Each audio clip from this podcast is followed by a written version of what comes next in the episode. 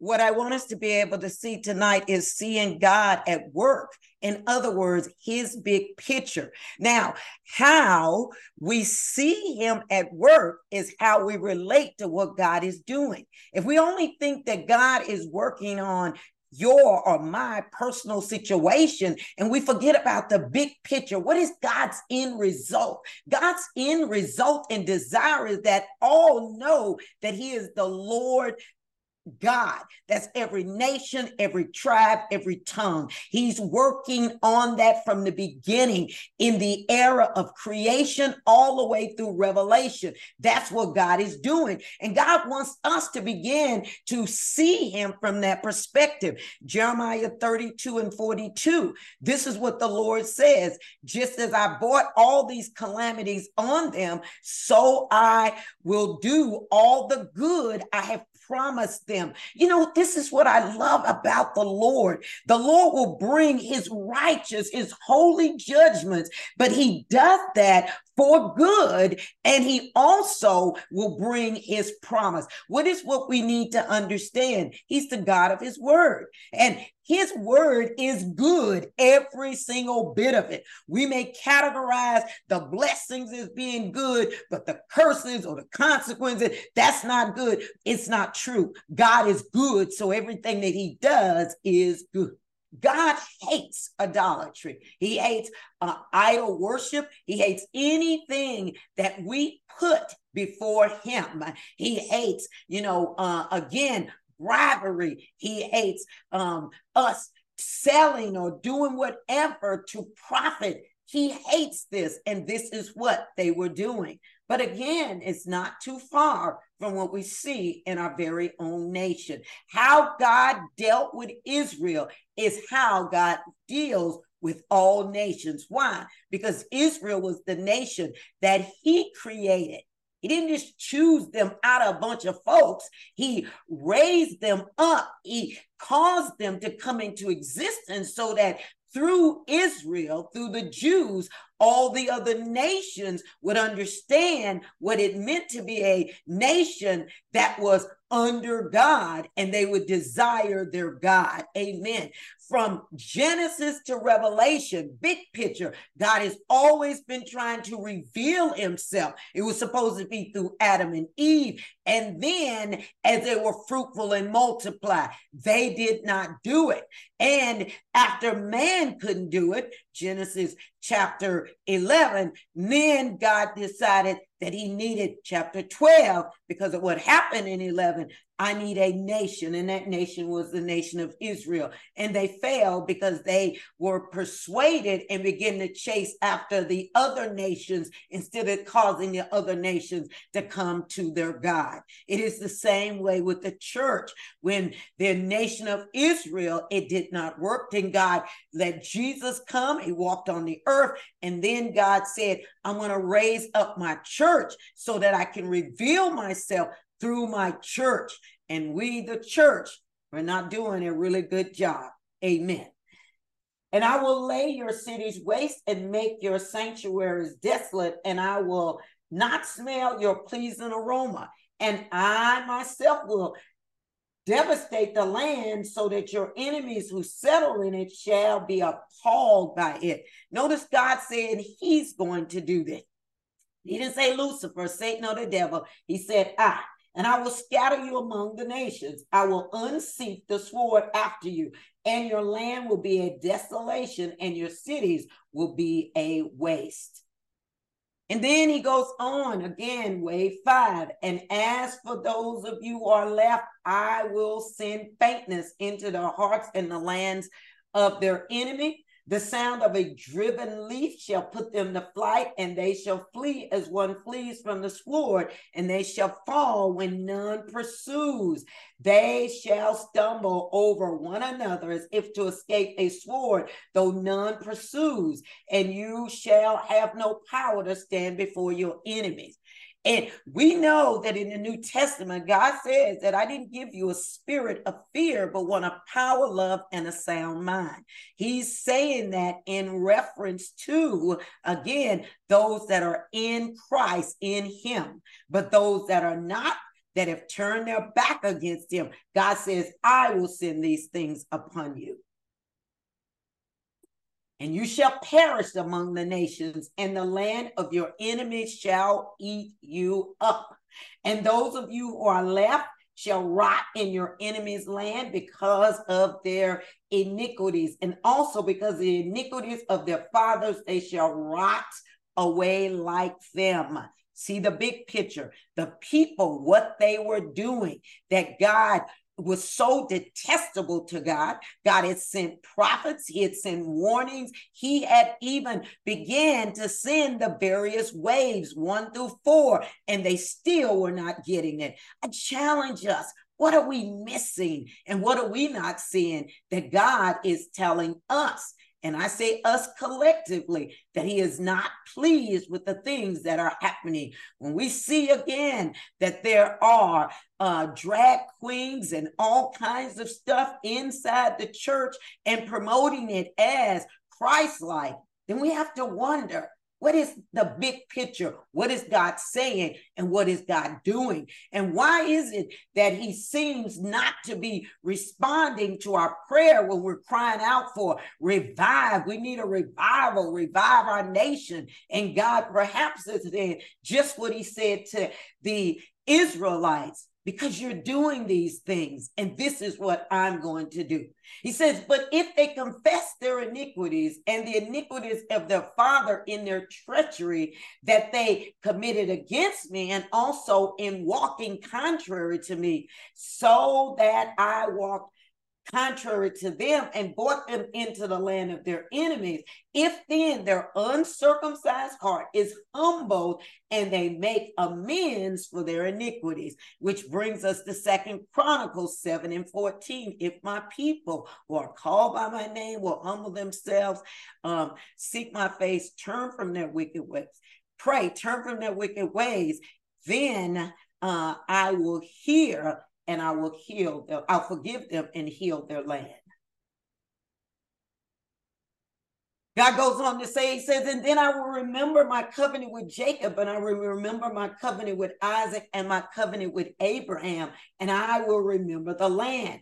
But the land shall be abandoned by them, and also its Sabbath while it lies desolate without them. We know that was a 70 year period. He says, and they shall make amends for their iniquity because they spurned my rules and their soul abhorred my statutes, meaning they hated them. They refused to listen. They refused to do it God's way. Actually, they believed their way was better than God's way, and they would not listen or heed the warnings. Saints, I pray that we will see the things that are happening and what's going on. And we will hear the warning that we will take what God has said in his word as the absolute truth, the final authority. And anything that goes against that word is not of God. And let us not proclaim it as being of God and from God.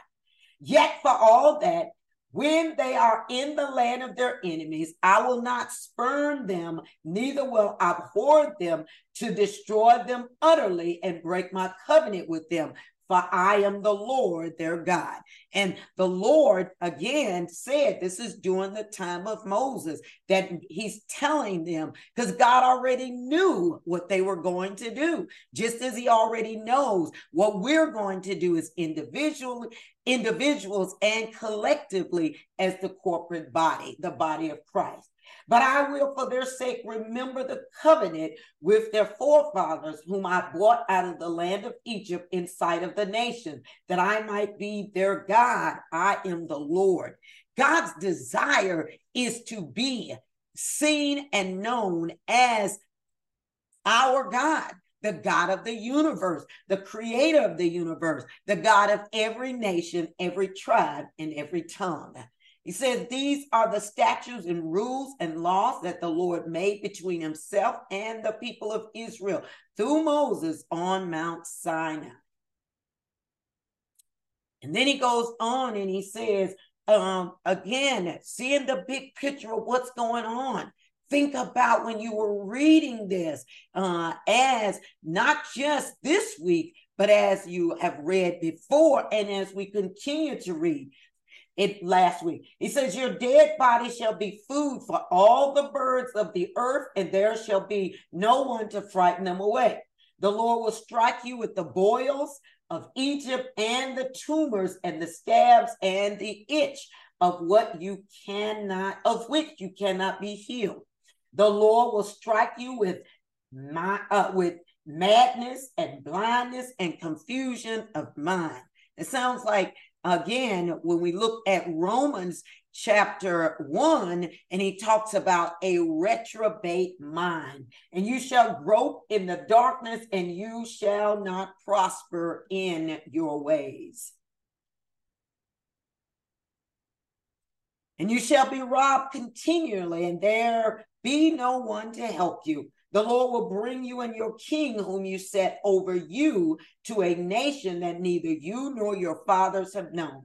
And there you will serve gods of wood and stone, and you shall become a horror, a proverb, and a byword among all the people where the Lord will lead you away. And you shall father sons and daughters, but they shall not be yours, for they shall go into captivity. And he will bring upon you again all the diseases of Egypt of which you were afraid, and they shall cling to you, every sickness also, and every affliction that is not recorded in the book of the law. The Lord will bring upon you until you are destroyed. Again, this is wave number five. This is what we need to see that was going on when we read again in the book of Jeremiah when we're looking at Ezekiel. And again, as the consequences, they end up in Babylon during the time of Daniel. It is the fulfillment of what God told them he would do in Leviticus 26 and Deuteronomy due to their disobedience, worshiping other idols, turning their back on God, and allowing other gods to replace God, even if is even if it was the God of self. Whereas you were as numerous as the stars of heaven, you shall be left few in number because you did not obey the voice of the Lord your God. And as the Lord took delight in doing you good and multiplying you, so the Lord will take delight in bringing ruin upon you and destroying you. And you shall be plucked off the ground that you are entering to take possession of. And the Lord will scatter you among all the people from one end of the earth to the other. And there you shall serve other gods of wood and stone, which neither you nor your father has known. Again, this is a combination of Leviticus 26, Deuteronomy 28. Why does he say it more than once? Because God wanted them to understand that he was not playing, that he was serious about this. So from very beginning, he laid it out and it was to be read to them. In fact, when the king took office, the king was to either write it himself or have someone take a scroll and write this. And he was to read it, the king continuously, but read it before the people at least once a month. But it was to be on a ongoing basis in their hearing amen, the books that were written so that they would know what God's laws are. That's why during the time of uh, Josiah, when they found the word of God, and remember, Josiah had gone and tried to undo the things that Manasseh had done, he tore his clothes and he began to weep because he knew they were undone. They were so far from what God had said.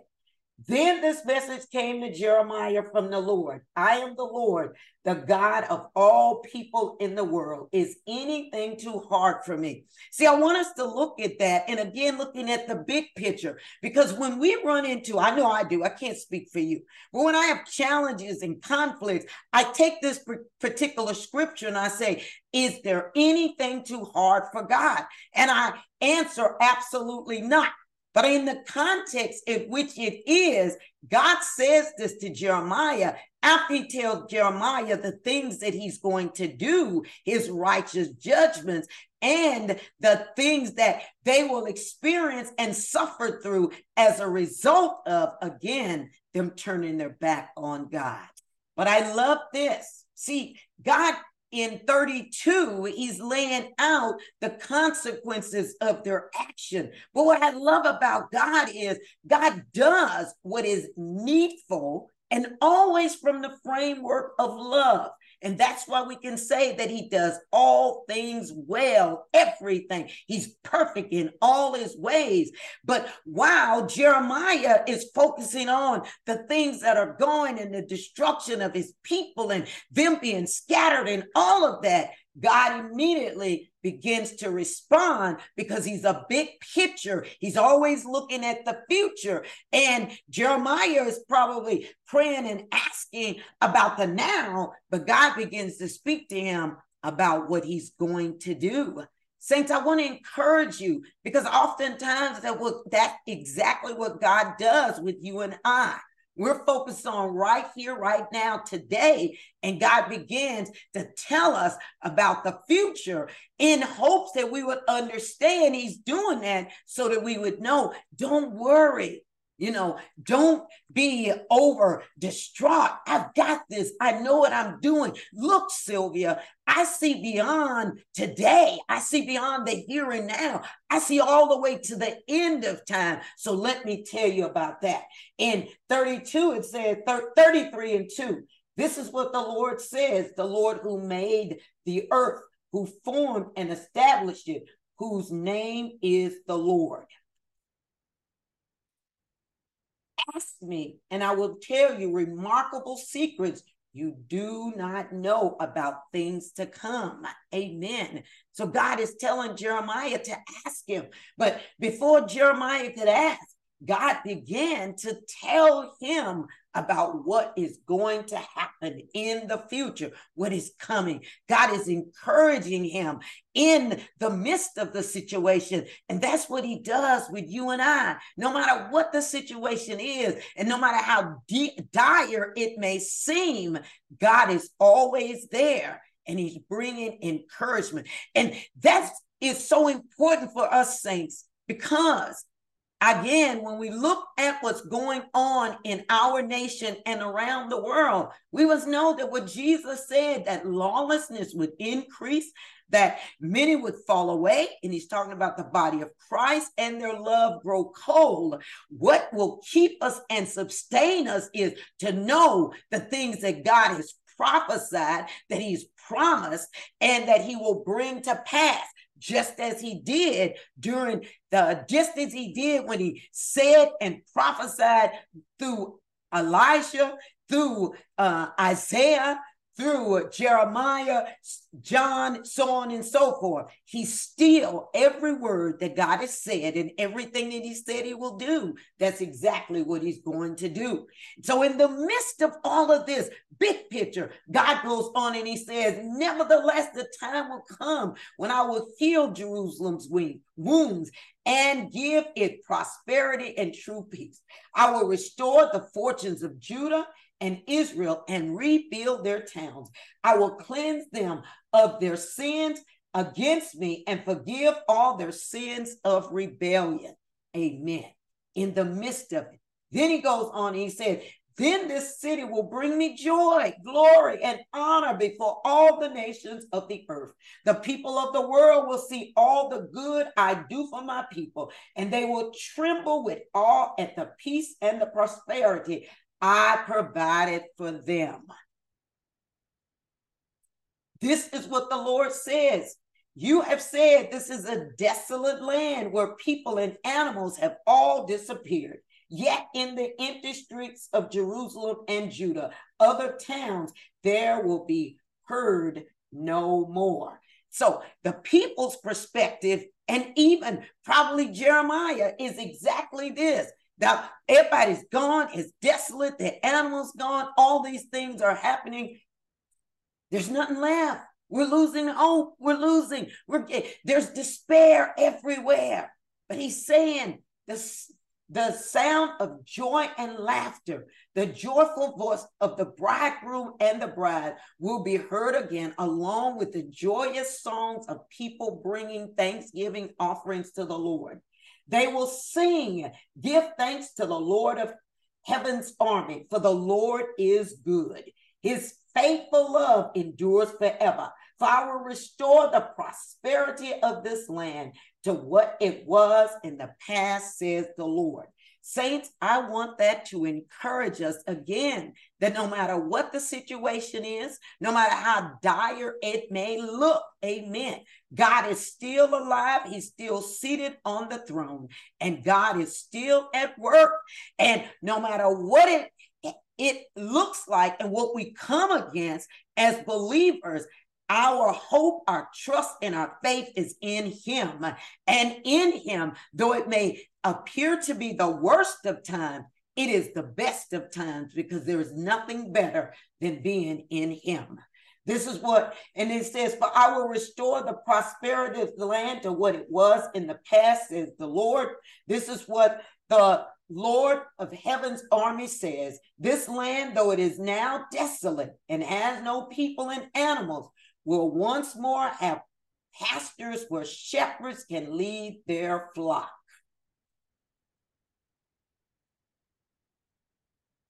Once again, shepherds will count their flocks in the towns of the hill country, the foothills of Judah, the Negev, the land of Benjamin, the vicinity of Jer- Jerusalem, and all the towns of Judah. I, the Lord, have spoken.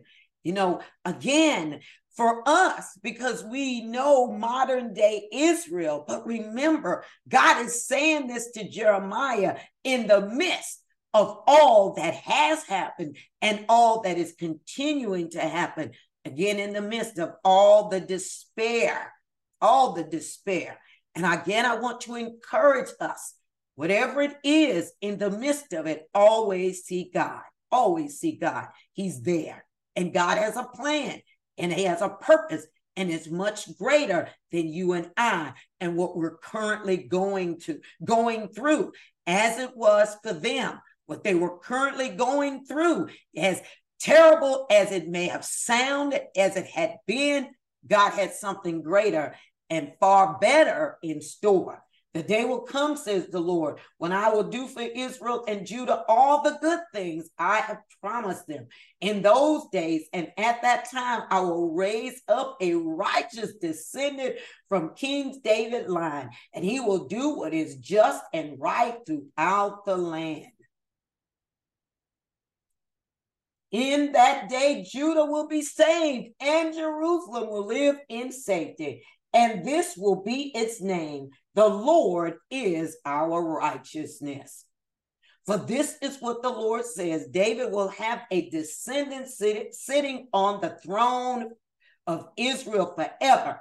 And there will always be a Leviticus priest to offer burnt offerings and grain offerings and sacrifices to me. Then this message came to Jeremiah from the Lord. This is what the Lord says. If you can break my covenant, hear this with the day and the night, so that one does not follow the other, only then will my covenant with my servant David be broken. He is a covenant keeping God. And no matter what it looks like, again, God will not break his covenant. Amen. He wouldn't, he won't break it with Israel and the Jews, and he will not break it with us. Amen. But we can be like them who turn our back away from God. We can leave him. We can break it, but he never will. And he says, if you can cause me to break my covenant with the day and the night, then he says, only then will he no longer have a descendant to reign, to reign on his throne. God made a promise and he keeps them. The same is true for my covenant with the Leviticus priests who minister before me. As the stars of the sky cannot be counted and the sand on the seashore cannot be measured, so I will multiply the descendants of my servant David and the Levites who minister before me. The Lord gave another message to Jeremiah. He said, Have you noticed what the people are saying? The Lord chose Judah and Israel and then abandoned them. They are sneering and saying that Israel is not worthy to be counted as a nation. But this is what the Lord says I would no more reject my people, and I would change my laws that govern night and day, earth and sky. I will never abandon the descendants of Jacob or David, my servant, or change the plan that David's descendants, David's descendants will rule the descendants of Abraham, Isaac, and Jacob. Instead, I will restore them to the land and have mercy on them. Behold, the days are coming, declares the Lord, when I will rise up for David a righteous branch, and he shall reign as king and deal wisely and shall execute justice and righteousness in the land. In his days, Judah will be saved and Israel will dwell securely. That's Jeremiah 23 5 and 6. Again, he he made that decree, that proclamation. He prophesied it in Jeremiah 33, but he'd already said it in 23. Who is this branch? We know that the branch is Jesus Christ. He is the rightful heir of David's throne. Jesus brought salvation to all people. He did not come as a military warrior like the prior kings of Judah, as perhaps they expected. Yet he came and he's coming back again soon. He came to us gently with love and he died for all so that we might escape the penalty of death and have eternal life. And one day soon, is returning to claim his bride, his church, and destroy sin forever. Amen. God made that promise to them, and he is making it to us. See, Jesus, he is our covenant keeping, promise keeping God. He is our living hope. Blessed be the God and Father of our Lord Jesus Christ.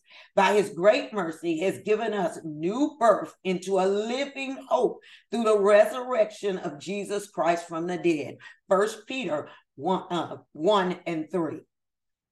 Our hope, Paul, an apostle of Christ Jesus, by command of God, our Savior, and Jesus Christ, our hope. He is our living hope, he is our hope.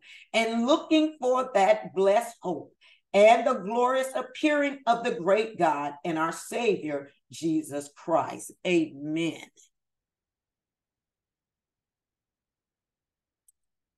The time frame between Jeremiah prophesying about Jesus Christ and his birth is approximately 470 years. God again is seeing from the big picture perspective. He sees long range. Amen. And that's what he wants us to be able to see. That's why he tells us that we are to cast our cares upon him because he cares for us. That we're not to be anxious for anything, but through our prayers, petitions, and supplications. Let them be known to God. But also, God wants us to have eyes to see and ears to hear so that He can bring us into big picture seeing, big picture hearing, so that we're not praying against what God is doing, but we can pray with God. An example of that is Elisha. When he prayed that it would not rain, he was familiar with the waves of judgment. And so when he was praying that it did not rain and it didn't for three and a half years, he was aware of what God is doing. God even tells them that they need to pray for Babylon, that Babylon would do well and prosper, because if Babylon does, then they shall. So, in other words, don't pray against your captivity, Pray that your captivity will be peaceful, that they'll prosper, and that I will cause you to prosper too. God is the big picture God, and He works according to the big picture. Amen. Our purpose and the destiny it gave us fits in to the big picture of God. It's not an individual. It's not me, myself, and I. It's about him, his kingdom. Let your kingdom come and your will be done on earth as it is in heaven. Saints, the bottom line is this as the Israelites had to wait in of all the suffering for God's appointed time, according to his big picture work, so must we. There are so many things that are going on that if we are not able to see the big picture, we can become discouraged, we can become disgruntled, and maybe even say the wrong things, some crazy, stupid things in reference to God.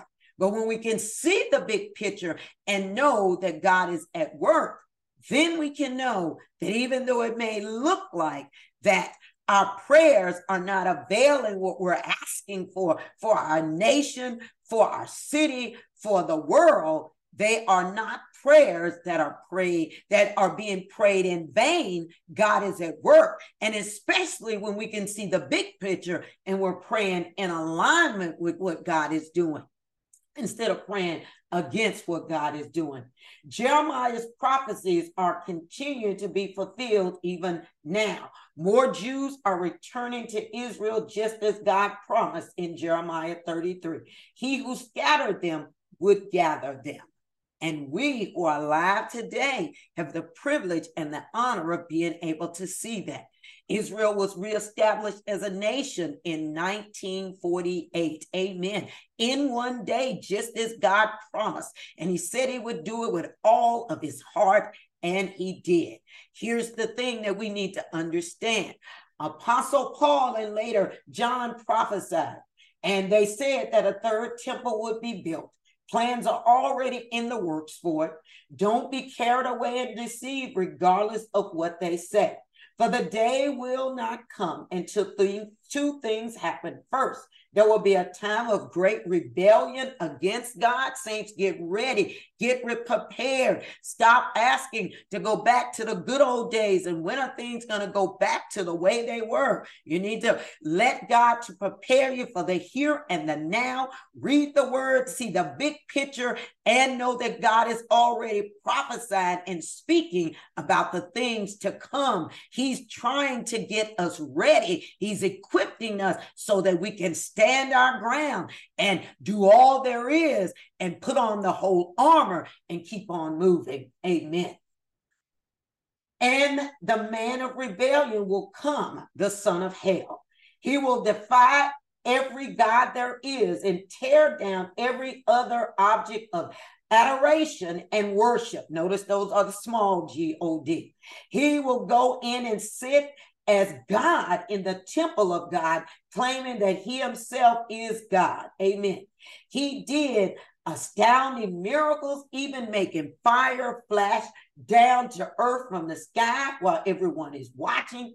And with all the miracles, he was allowed to perform on behalf of the first beast. He deceived all the people who belong to this world.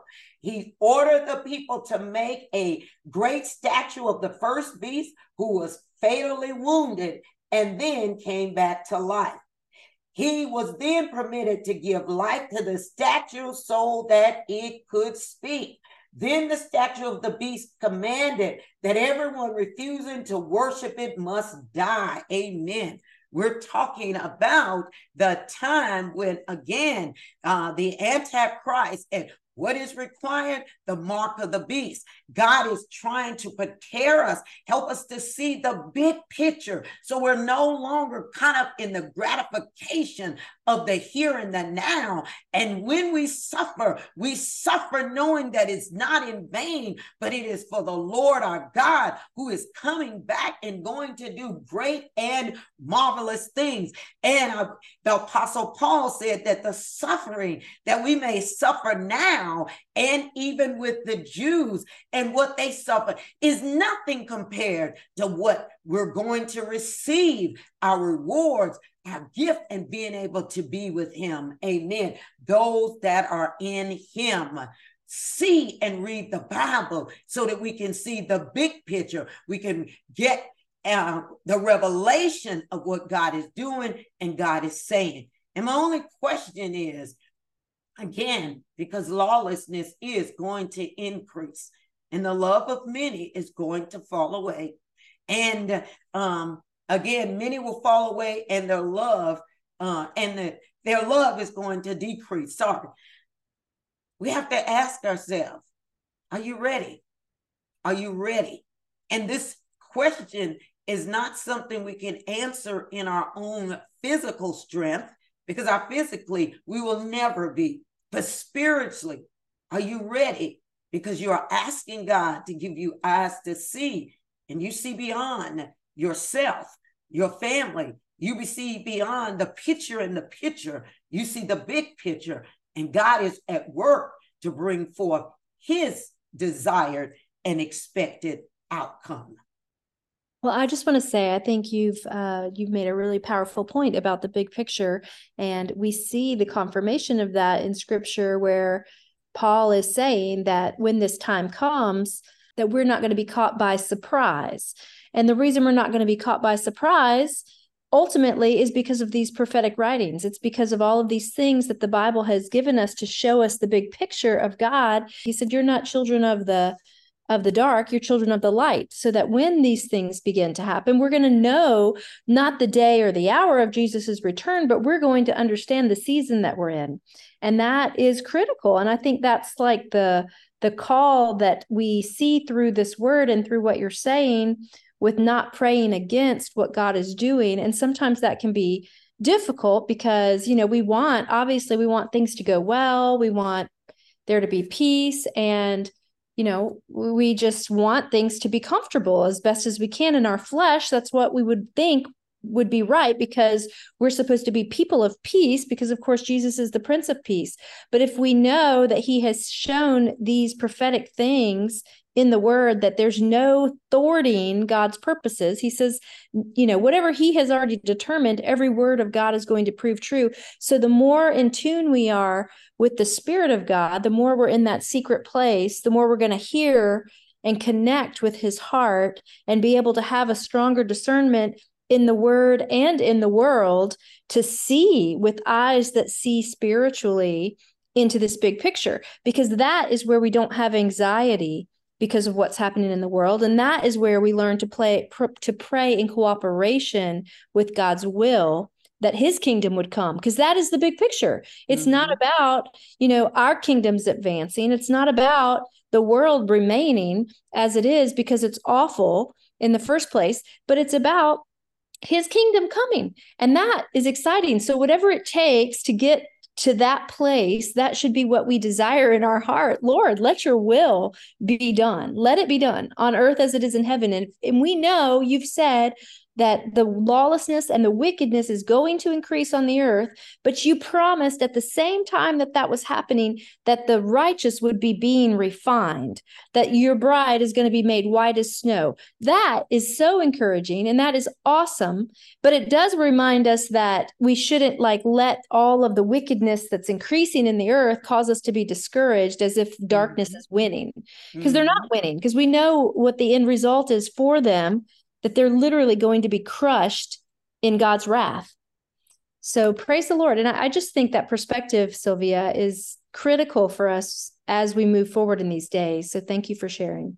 Amen. And thank you for sharing that because it absolutely is. If we don't have that perspective, the enemy is going to use it against us because remember, he is God even says it in Genesis chapter 3. He's the craftiest of them all. And what is he crafty at doing? Deception and deceit. Trying to convince, like he did Adam and Eve, to go against the word of God and not to understand what God is was saying God was already speaking big picture to them when he told them not to eat that tree from the fruit of the knowledge of good and evil. But he caused Eve and Adam followed to see the here and the now and to think something was being kept from them. And so, therefore, they were deceived. Saints, we must understand that God is at work. He knows exactly what He's doing. And when we position ourselves in Christ, whatever it is has to go to Christ through Christ to get to us. We cannot be in a better position. And when we understand the big picture of God, we will not be afraid. We will not be able to be lied to by the enemy because we're able to see God at work. Amen. It doesn't mean that we take delight in people suffering. I'm not saying that at all. But what I'm saying is understand there's a reason why the fire went through Hawaii. Amen. It wasn't just because there was an electrical sh- shortage or something. See beyond that. It isn't why Leesburg, Leesville, I mean, in Louisiana. I mean, who even knows where Leesburg is? But Leesburg also had a fire that came through and, and wiped most of it out there is God is speaking, and we must understand and say, God, what are you saying? Because God, we can't just keep saying the devil this and the devil that, and we leave God out. God is at work. Read the scripture. Nobody said he will do. And then what is our response? Our response is if my people will humble themselves, amen. We need to humble ourselves.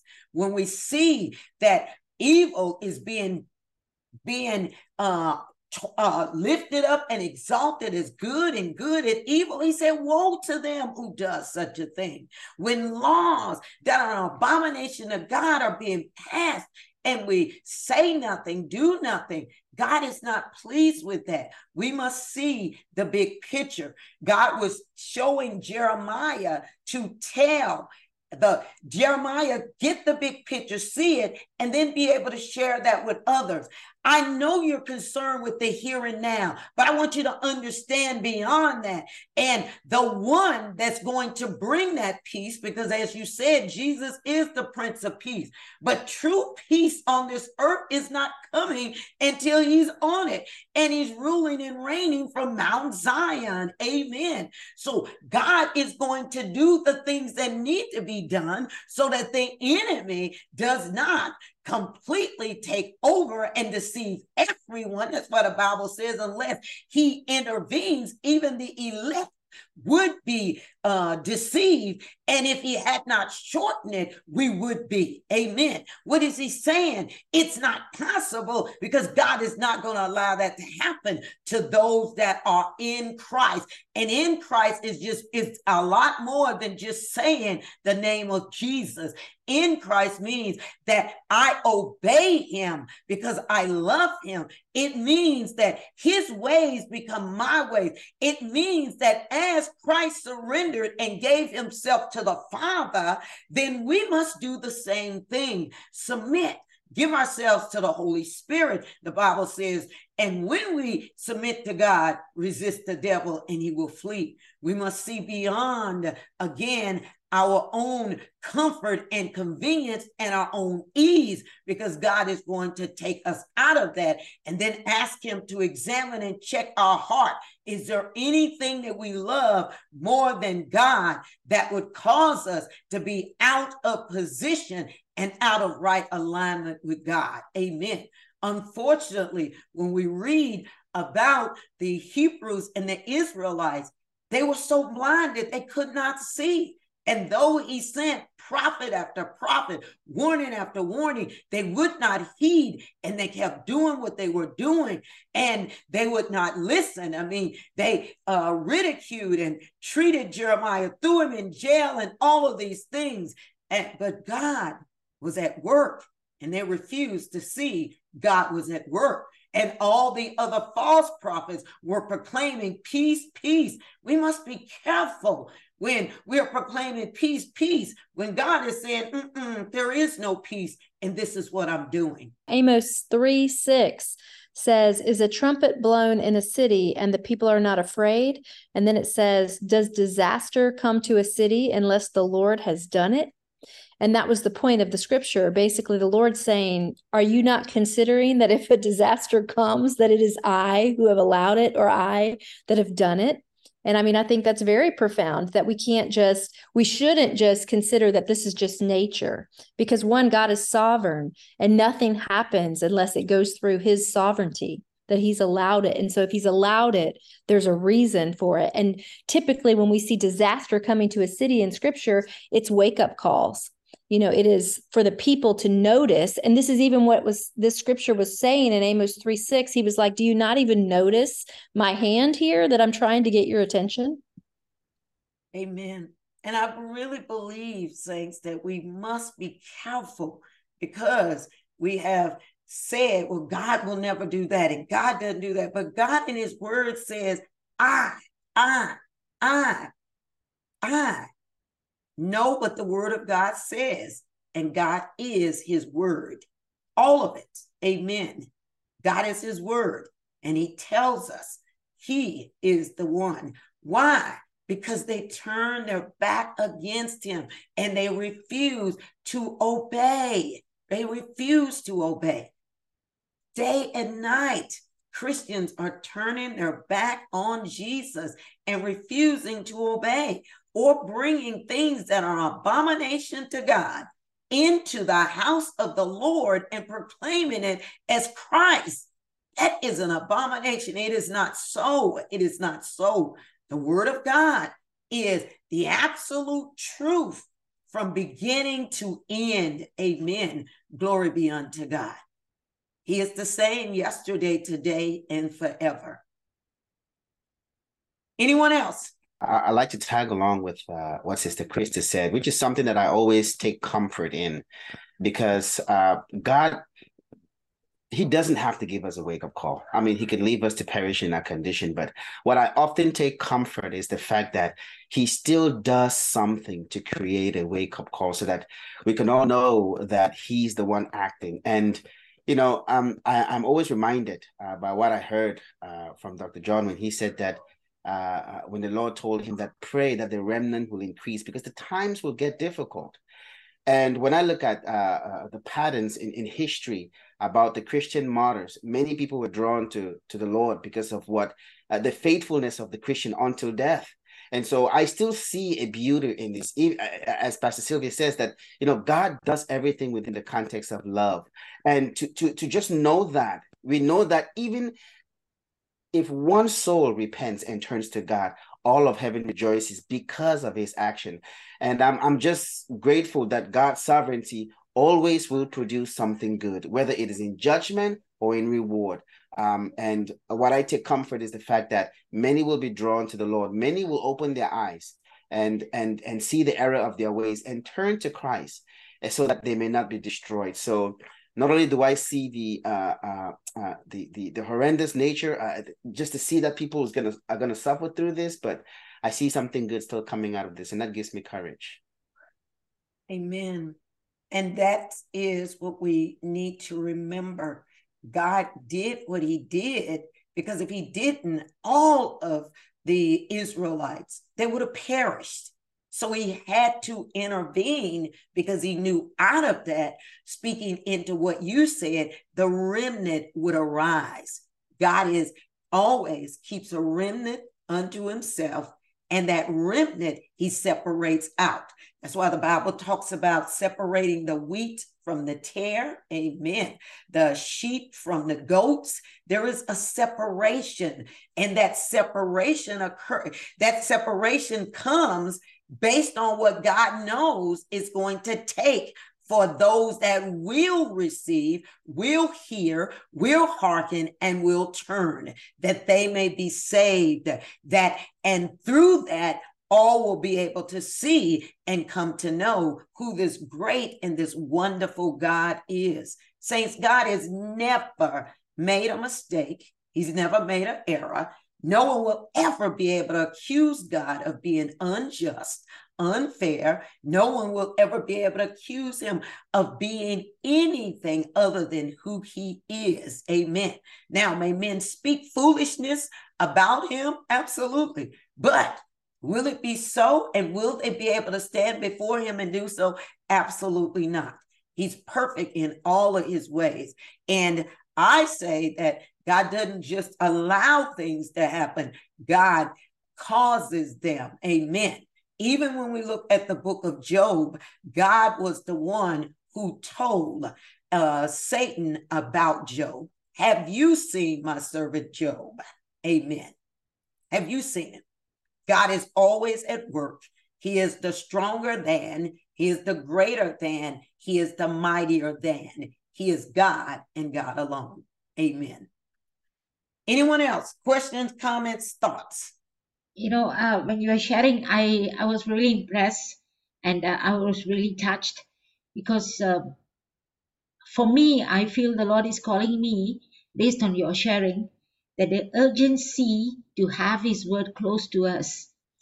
Because when you, when you shared, you showed the love of God, the, the wrath of God, and the co- promises of God, and He's a covenant keeping God.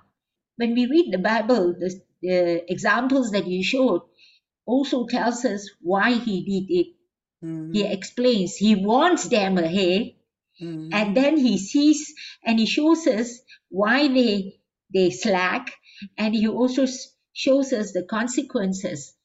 And there are so many things that we do not understand when it happens to us because we are we we always follow our fears, our um, disappointment, our feelings, our emotions overwhelms us.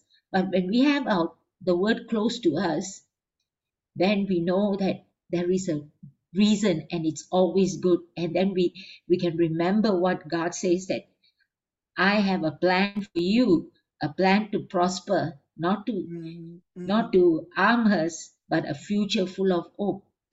And uh, in fact uh, like one classic example was many years back when we when uh, southeast asia was hit with the tsunami aceh was destroyed completely and there were so many body counts and they, some they couldn't even count because it was covered by mud and they they knew that they were lost that's it and um, after so many years then we found out that these people were dead against christianity and they were doing all kinds of things mm. so judgment came mm. but at the same time i also heard like i was like close friends of mine who are serving the Lord and they are pastors and all the stuff. And an early age, they pass away. And I used to wonder, why, Lord, why, Lord? And then the Lord reveals me, well, they have finished all that they have supposed mm-hmm. to do. Mm-hmm. So it's time for them to be with me. Mm-hmm. And it's like, that's very encouraging. There is the, the, the consequences of our behavior, good and bad. So and I, I realized the only way I will understand is having the word close to me and and allowing the word not only to just read the word but allowing the word to renew my mind so I can see from heaven's light. And allowing the Lord to heal my emotions because many a times we make hasty decisions or we respond or even pray like what you said we can pray if we do not understand the word, we can pray against the word, against the will of God. We can be on the wrong side and wondering why it's not happening. Thank you, Pastor Sylvia, for reminding uh, me, especially, that I really need to hold on to the word. Amen. Amen. Absolutely. And that is the key. We must get the word in us and let the word of God speak for itself. Amen. We are in a culture, and I'm not making this all inclusive, but many have just been taught to go and read what they call to be the blessings and then leave everything else out. And then try to hold God to, but God, you said this, and God, you said that. But he said, but did you see my conditions? Did you read it in its context and have me bring full understanding? Are you seeing me as totally who I am? Or do you have a one sided view? And that is, I only bless, but I don't bring forth my righteous judgments, who ultimately will be a blessing because it will cause others to escape and stop doing that stuff that would lead them to eternal damnation. God is always at work, and we should not hold him and say, Well, you know, your word says that you don't want anyone to perish. He doesn't. That's not a question. But people are perishing because they're choosing other things. And again, that's why I highlighted that this wasn't a two year span. It wasn't a three year span. It wasn't even a four year. If you go back from when Joshua passes away and you go into the book of, of uh, Judges, up until Zedekiah goes into captivity, it's over 800 years that God has been warning them. He's been speaking to us. If we bring it to modern Christianity, Christ, it was over 2,000 years ago, and we're still messing it up. And again, that perfection is not in us because we can't do it. But he's given us what we need the Holy Spirit. He's given us his word. He's given us life. And we keep choosing death. That will not be because God is mean. It will not be because God is quick tempered. No, he is he is slow to anger and he's quick to forgive. But it means that when the anger came, it's because we refuse to repent and seek the forgiveness. Amen. But the warnings come, and no one is going, many are going to be taken by surprise, but no one will be taken without warning. Saints, we must gird ourselves up for the days that are ahead. And how do we do that? By staying in the presence and staying in his word. Know this word so that when things are happening, when the saints are turned over, we're still alive and we're turned over to Lucifer, Satan, the devil. Let us not think that God has abandoned us. Let us know it's what he said, and he's going to see us through. And out of that, a testimony for his glory will come forth. Our life is to be a testimony for the glory of God. Father, in the name of Jesus, once again, we just thank you because you are the Lord our God. We thank you for your goodness and your mercy. And Lord, we thank you for your word because we know it was divinely inspired by you, Holy Spirit, so that we could read this word and our eyes would be open to the revelation and deeper understanding of who you are because deep cries out to deep. I pray that you would allow us to have eyes to see you at work in the big picture, not just in the itty bitty when it comes to little old me, but what you're doing, Lord God, for your kingdom to come and your will to be done on the earth. I pray, Holy Spirit, that you would lead us into kingdom thinking, kingdom dwelling, kingdom being. And as a result of that, your kingdom would show up in our lives in every word, every action, every deed. And our prayers would be in alignment and agreement with you. I pray that we would be like Jeremiah in the midst of all the confusion You've already told us the bottom line. Amen. And you share that on what's going to happen. And it's there for us in the book of Revelation. So from cover to cover, I pray we fall in love with your word, that we meditate on it day and night. And God, no matter the situation and the circumstance, we seek you to refine you we see you in the midst of it all because you are in the center of it all. Life without you, as the center, is not worth living. And we don't want to be a moment, a second without you, Lord God. I pray as we read the word, you take us into deeper understanding and revelation of who the God of the Bible is, the creator of the universe, the one and only God. Bless my brothers and my sisters, Lord God, as you continue to watch over and prepare us for what you are doing. And may you give us again eyes to see and ears to hear. Bless our families, Lord God. And I pray in times of struggle, turmoil, and even in times of peace and joy, we would continually draw near to you so that you can draw near to us that our relationship would be so intertwined and interwoven with you that we would know where you begin and where we start, where you end and where we begin. We would be one with you in the mighty name of Jesus Christ. May we become the answer to your prayer, one in you and one with one another. In Jesus' most powerful, wonderful name, amen and amen.